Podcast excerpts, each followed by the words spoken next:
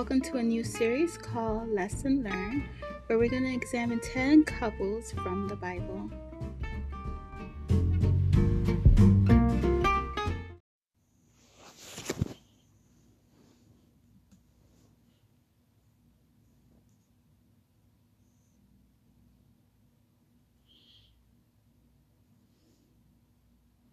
Hello, everyone. My name is Stefania. Uh, welcome to another episode to the Resourceful Stuff podcast. And we are almost done with the Lesson Learned series. We only have two more episodes with this one and then one more. So, in this episode, I'm going to focus on David and Abigail. And then the last episode will be Mary and Joseph before I begin, I do have an announcement for you guys. I am going to be revamping the podcast. So you're going to see a new name. It's going to be called The Growth Factor. Um, and then you still get some episode like things that you can learn and to apply to your life but it's just going to be focusing on like how can we grow as individuals and del- delving into different topics. I do have a Facebook um, group, and also I am on IG. So if you are following me on IG, that's great. The name has changed from Resourceful Stuff to the Growth Factor. So I will have that information in the little description box for you guys. So I can't wait to have you guys be part of this journey. So, in today's episode, we're going to focus on David and Abigail. One thing that we can learn from their relationship is the importance of wisdom and having individuals in your lives who can provide you with sound wisdom, who can provide you with sound counsel when making choices related to your finance, business, relationship, those are individuals that you can count on. They're solid individuals. Abigail, she heard David was going seek out revenge against her husband.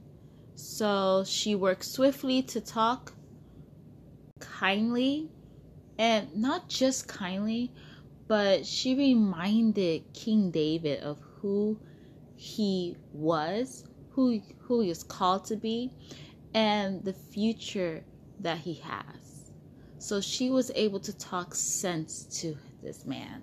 She was able to um, calm his nerve, calm his anger, relinquish it completely to the point that he felt peace and not having the desire to seek out this man and seek out revenge, not just for himself, but for his men. She was also able to praise him for all he had done, for all the battles he had won in the past and will win in the future. And she even offered him gifts to him and to his army and tried to apologize. Not try, but she actually apologized for the way her husband reacted. And if she had known about his request, she would have been able to fulfill it because she knows what type of husband that she have and she was able to explain this to the king as well.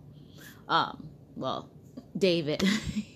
He wasn't the king at that time when they met but this information was able to seduce him and he was able to make the decision that wouldn't hinder him fulfilling his promise, like what he was destined to do, which was to be a ruler, to be the king of Israel. Now, the question is how can we apply this story in our lives? Which is quite simple. We need to identify individual who we have currently in our lives who are able to provide us with discernment. And not only that, to recognize within ourselves are we are individuals who can provide sound advice to our friends and family members? Are we able to pour into other people as they are able to pour in into our lives as well. The next thing is you have to think about are you honest with yourself? Are you aware of your strengths and weaknesses? Do you recognize if you are the individual who can influence people to do things that can lead into destruction, fulfilling their promise, to reaching their goals or your goals in life. Think about whether are you a truthful person? Are you truthful to yourself? Are you truthful to others? Do you know your limits? Are you able to ask for help and follow through with the procedures and not take shortcuts? See, Abigail was able to prevent David to trail off from his purpose and reminded him who he was, which was a man who has God's favor, which kept him safe from King Saul, who was in pursuit of him to kill him because King Saul knew David will be the next king of Israel. Think about are you the person who can remind others of who they are and provide them with sound advice or resources that they will need in the future. The same way that someone take the time to pour in into you, you have to take the time to do the same for that individual because they can't keep pouring into you. There's going to be a day that they're going to be empty and they they will need the support the same way that you needed the support when you're down. So, are you willing to do that for that person? Are you willing to share certain wisdom? It doesn't have to be in the same subject context that the person was able to share wisdom to you on because we all have different talents. We're all we all have different gifts. But what we do with that can help someone else in the long run. So, are you able to help someone else in an area that they may be weak in and you're strong in? Maybe you're strong in finances and you can and you can help that individual to budget, to save money. Maybe you're an individual who can help them with their relationship or help them recognize whether or not if they're in a toxic relationship or a healthy relationship and help them navigate to have better communication skills. As I mentioned before, we all are not created to be alone. We are created to be in a community. And if we are able to help one another and provide discernment for one another, there's no reason for us not to be successful. But the key thing is the very important detail is that we need to be able to recognize whether or not the individuals that we have in our lives are not leeches, meaning that they just take from you, or they're not individuals who are toxic, which wouldn't be good for you. Because chances are this individual will just live for drama and will rejoice in your downfall, will, will end your shortcomings. And quite frankly, I wouldn't want someone like that in my life. I want someone to give me what I give back to them because I know there's going to be a day that I will need some encouragement. I will need some words of wisdom. I will need someone to help me out, like in, in the area that I am weak in. And I want to be able to be that way with them and help them out and be able to uh, lift them up whenever they feel sad and provide them with wisdom that they need in their life. It could be an area that they're weak in, but I'm strong in that area and I can provide them with the wisdom and the resources that they will need in order for them to be successful. To evaluate the people that we surround ourselves with and the type of information that we accept from them and if we have to cut certain people loose, then we have to cut them loose because we realize that this individual is not good for me. They're actually toxic to me and to my potential growth.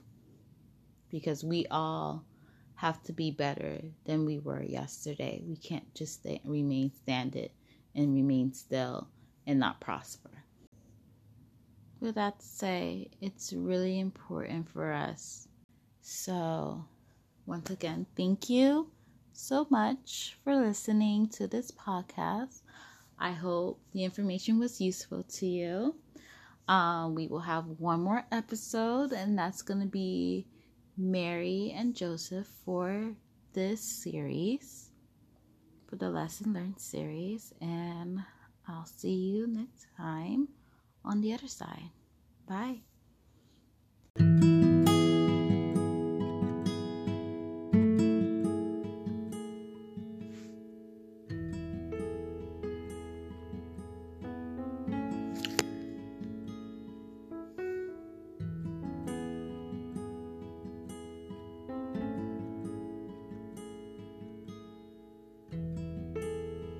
Thank you for listening to another episode to Lesson Learned series.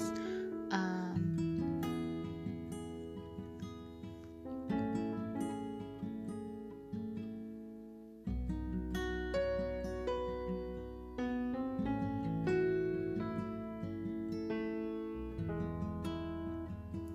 Thank you for listening to another episode.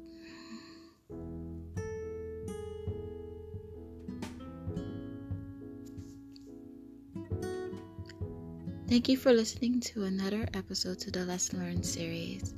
If you have any comments you would like to share, please post them below.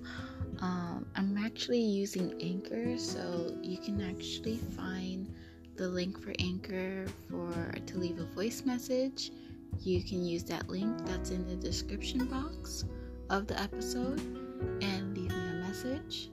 Uh, if you want to send me an email, you can email me at resourcefulstuff at gmail.com.